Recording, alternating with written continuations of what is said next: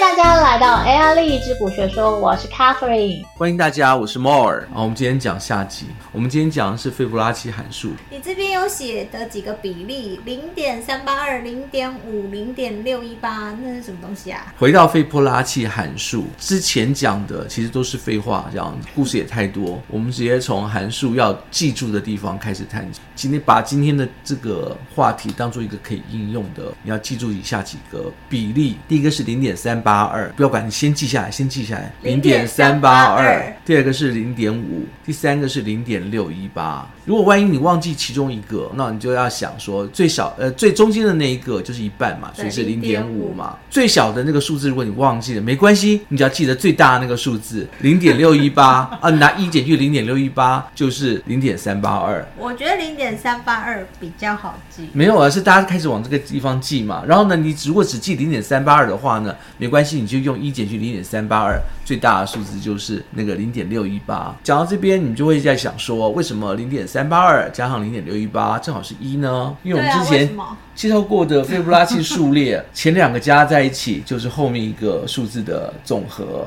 事实上，这些比例就是当这个数字是前两个数字的加总的时候，前两个数字分别在这个数字里面占的一个比例。这个比例就是我们一直上次跟今天一起要讲的黄金比例哦。好，所以它是黄金比例，然后嘞，啊，黄金比例，你有没有觉得黄金比例怎么看？把它应用在美学的话，哎，怎么看它都好好看这样子。之前上集我们有提到吉拿棒吗？有好，吉拿棒它因为不好看，不合黄金比例，所以你看到就会一直看到就会一直想要去吃它，把它咬到一个黄金比例。那如果你拿的是一个苹果 logo 的苹果，已经被咬了一口了，虽然它已经被咬了一口了，可是你不会想说，哎，你要怎么去再咬一口，这样你会很难下下口，因为你一下口就就破坏它的比例了。好，回到黄金比例是一个让你忍不住就觉得哇，应该就是这样了超吧美？它就是怎么去变动，你就会觉最得完美的都会失衡的那一种，它是完美的比例。那如果把它应用在期望值上，比如说大家都觉得要知道要反弹了，可是大家都觉得说涨到这边还会涨吗？还会再涨吗？很简单，你把前面的历史的高低点拉一条，我们把它想象成它就是一个一个完美的上缘跟下缘的涨幅或者是跌幅，历史资料上下当成一的话呢，当它到达零点三八二的时候，你就觉得哎，你就会到达第一个比较小的那个比例值。如果是反弹，觉得它不会高过前值的话，大家的期望大概都差不多，差不多就这样喽，大概是这样的意思。那你知道股市都是所有人的期望值的集中点，所以大家都觉得到这边差不多就这样了以后呢，它就真的就变成了就是回调的呃死毛弹的那种高点值了这样。但是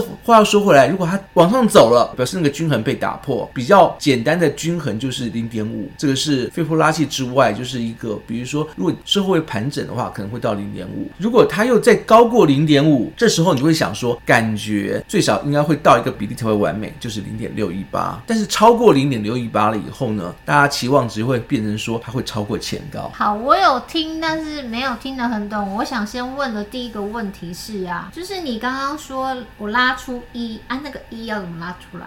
一所谓的“一”就是已经发生过的事对情啊嘛，，就是我怎么把历史资料拿来变成就一你就往前看它的那个 K 线图， ？OK，找到一个就是最近的一个高点，最近的一个高点，然后还有一个最近的低点。然后把这两条线连起来。上下不用不用连起来啦， 你连起来是斜的，画它的高度，从高点掉到低点。假设说这个值是一百的话，那现在正从最低点，因为你前面拉是最低点嘛，嗯往上走嘛，它往上走，你会想想说，呃，会找到多少？有最有可能就是走到零对，点如果三八，刚开始已经三跌十八点二，对，因为为什么大家会猜三十八点二？因为这个时间点，大家想说你跌得这么惨，往上弹，它可能只是一个小弹而已，弹开心，然后就又继续往下跌。大家期望值会放在什么地方呢？回弹的三十八点二。哦，这样我听懂了，所以我再讲一遍哦。所以就是我把之前历史的最高点跟最低点相减之后除以一百，然后再乘以三十八点二 percent，那个就是有可能回弹的那个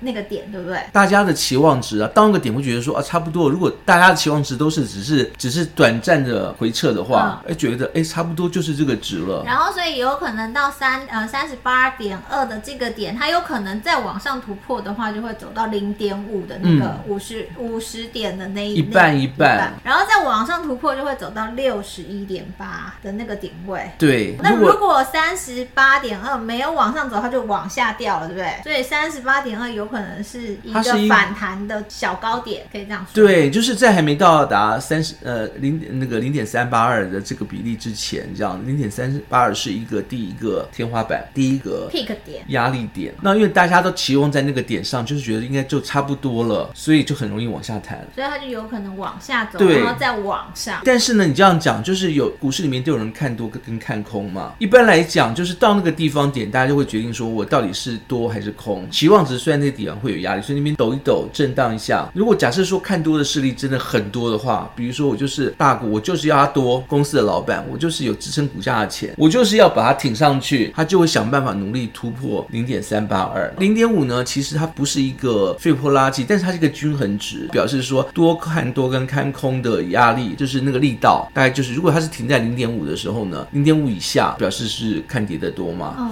那超过零点五的话，看多的看多多嘛，嗯对不对？它也算是一个一个要观察的点位。它如果超过零点五的话就，很下一个有可值能冲到六十一点八，对，就是六十一点嘛，就是大家觉得完美啊，就应该就是差不多这样的期望值，多方空方大家都尽力了，这样子我们就停在六十一点八这个位置吧，就应该要往下弹了。可是重点是，如果真的一不小心超过超过六十一点八了，它会冲去哪？这时候看多的人就会说我们能破前高哦。创新高的概念。你上次不是问一个问题吗？冲如果冲过去前高，它会冲多高？对啊，冲多高，我很想知道， 一点六一八或一点三八二啊？哦，熬不出来。不是你上次有哦啊，这次没有哦。所以你的意思是说，它到零点六一八，就是六十一点八的时候，如果它冲过去，它有可能就再冲到一点三八二的那个点位哦。一点三八二或一点六一八，通常来讲，看多的人觉得哇，你冲过哇，去那冲前冲很多呢，冲前高，通常来讲那他们会照照你的把说目法标它价冲变成对啊一点六一八。这样就冲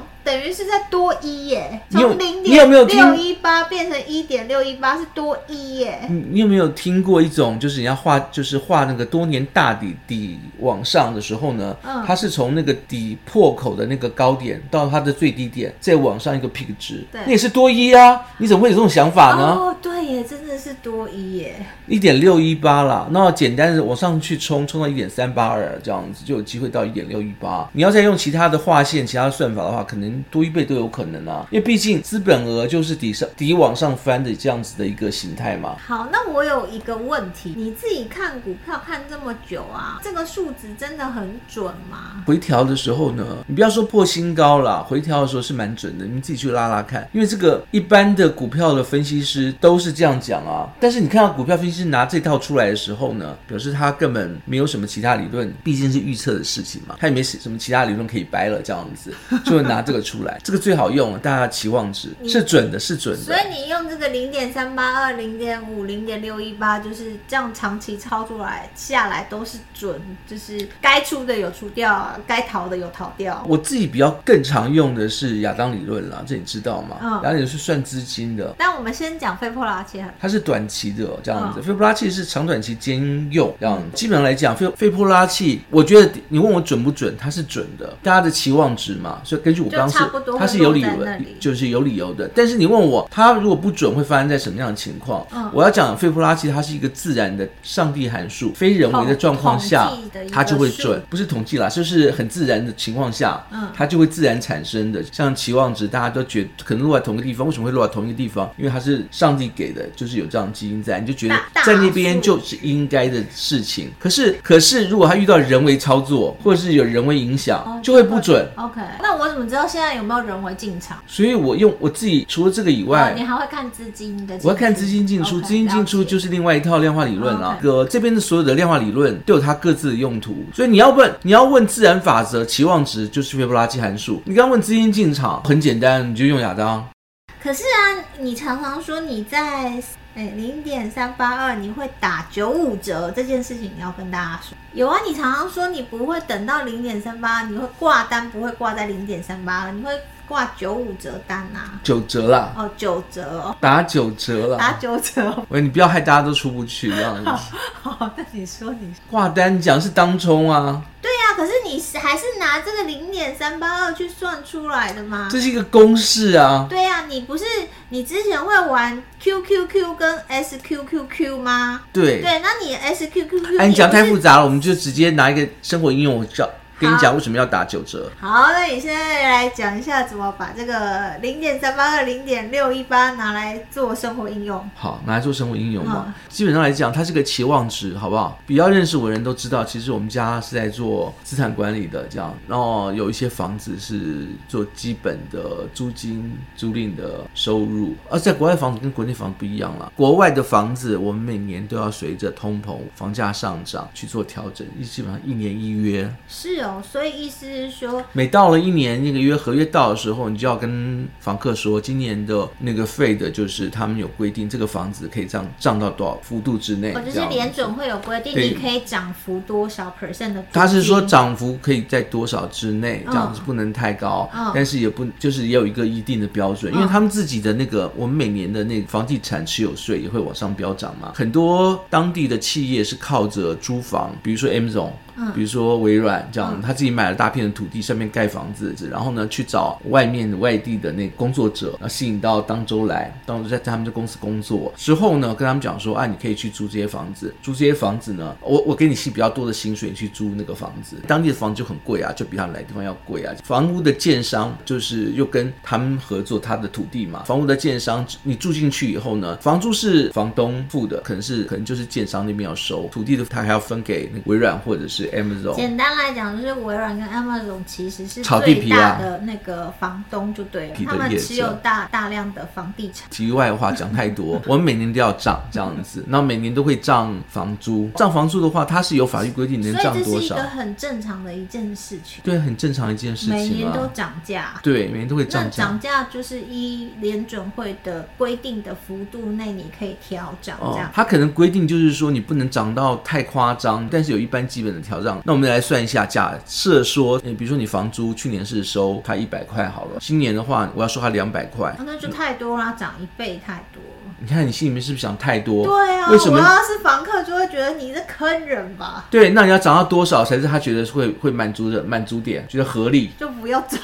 了。不是房客，你要回到我们的话题啊，房价它大家通膨都在涨，所以他想说你这个黑心房房东。 房东一定会涨，对啊只是不想涨多少而已。嗯好，我跟你讲，期望值就很好用啊，你涨六十一块八，疯子。对，他会觉得你很黑心，对你涨三十八块二，他也会觉得你黑心。你一百块房租涨三十八块二，我要讲的是，如果你去年涨了那一百块啊，今年你要涨，比如说一百六十八，他就觉得稍多了这嗯样。你去年才啊涨一百块，今年你涨一百三十八点二，他就觉得哎，差不多还 OK，还一般合理的价钱，这是正常吧？对，对不对？对你就不会觉得说就是意思是说，去年如果房东调涨我的房租，多收我一百块，那今年如果他再多收一百六十八，我会觉得有一点多。可是他如果多收我一百三十八，点二。我就可能觉得还好，就是勉强接受，对，因为那是两个点是期望值嘛，收你一百五十块，收你多一半，还是黑心房，还是黑心 嘛，对不对？基本上来讲，他觉得还好的那个第一个点三十八点二38.2，去年多你一百，涨你一百块，今年涨你一百三十八点二，你要怎么样让他觉得好便宜呀、这样打个九折就好了。哦，三十八点二打九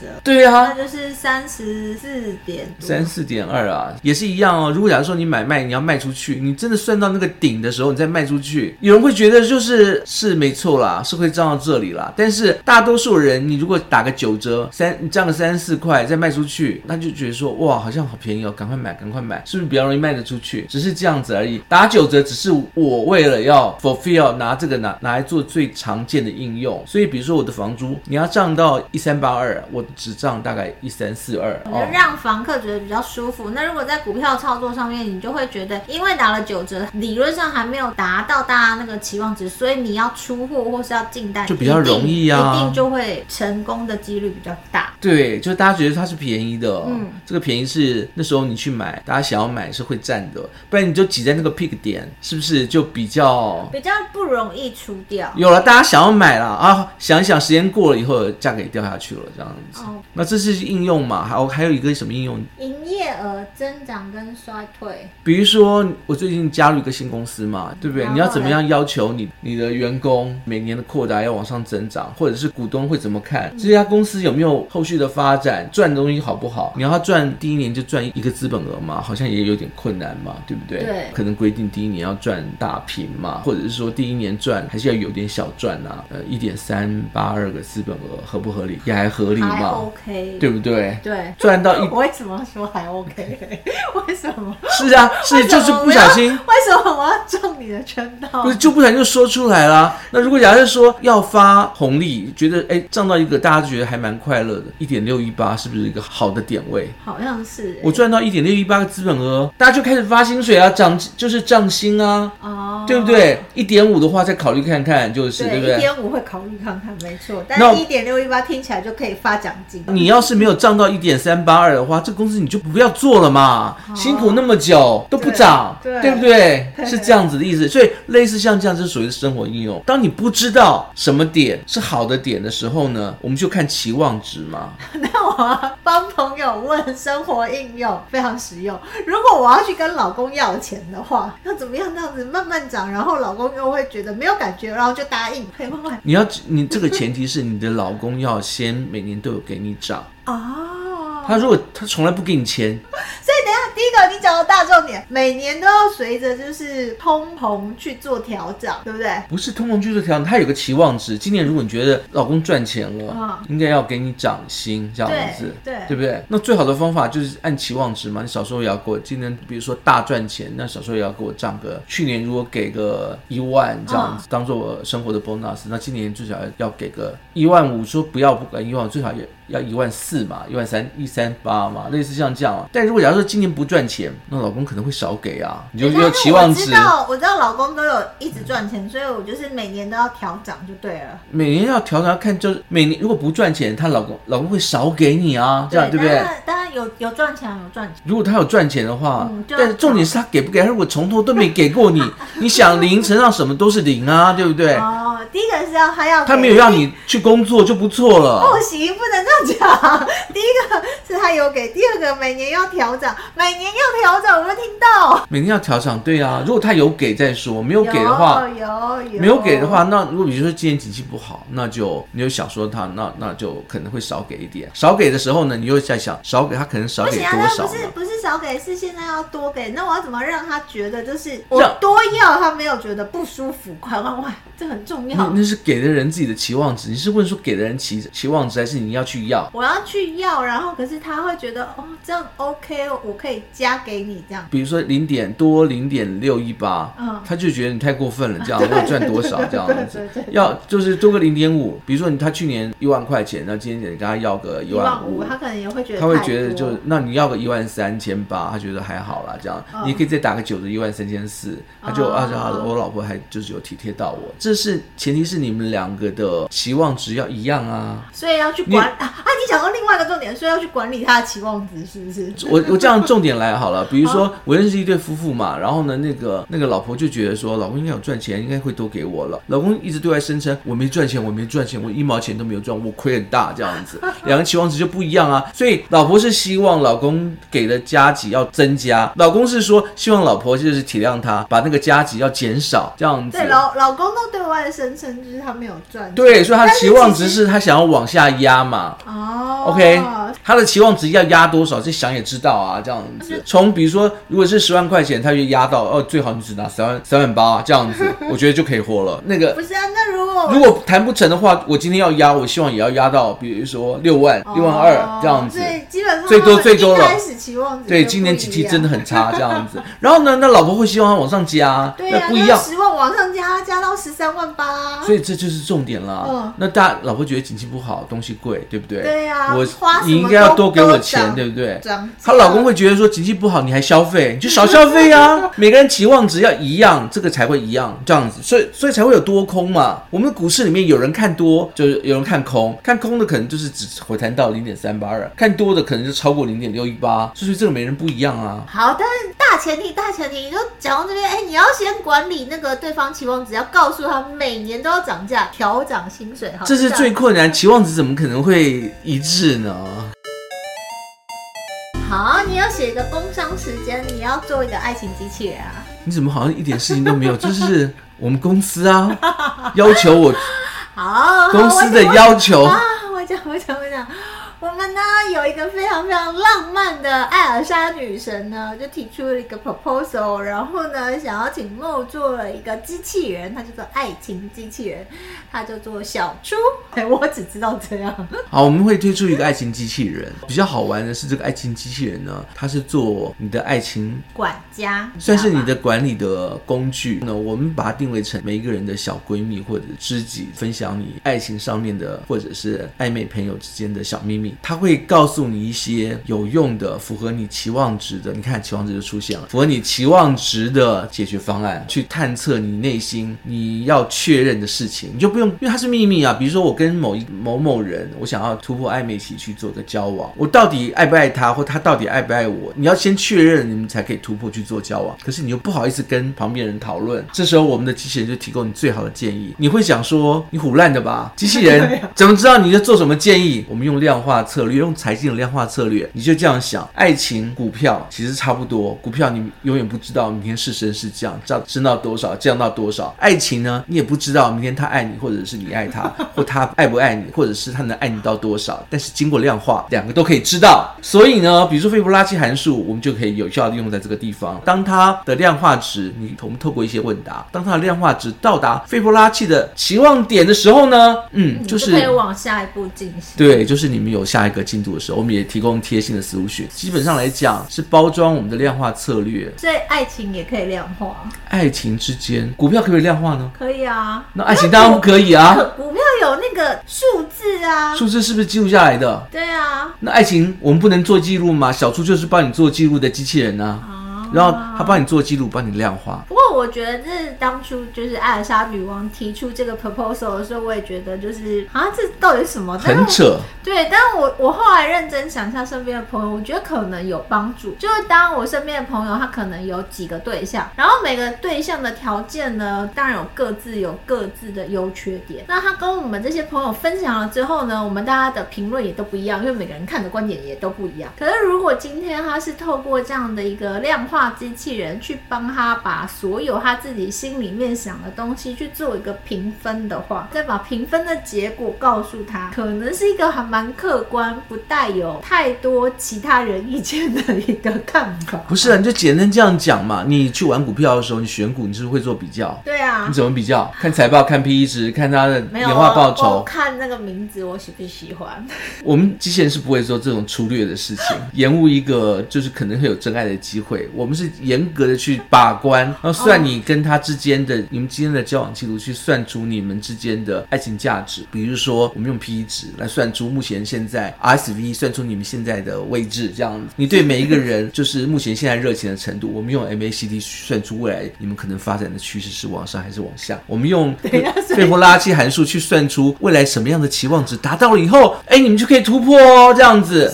P E ratio 也可以用在爱情机器人上面啊。对啊，为什么不行呢？好，算算我不聪明， 我就等你做出来你的爱情机器人。那请大家期待我们的爱情机器人小猪哦。好，谢谢大家收听 AI 荔枝股学说，下次见，拜拜，拜拜，啾咪。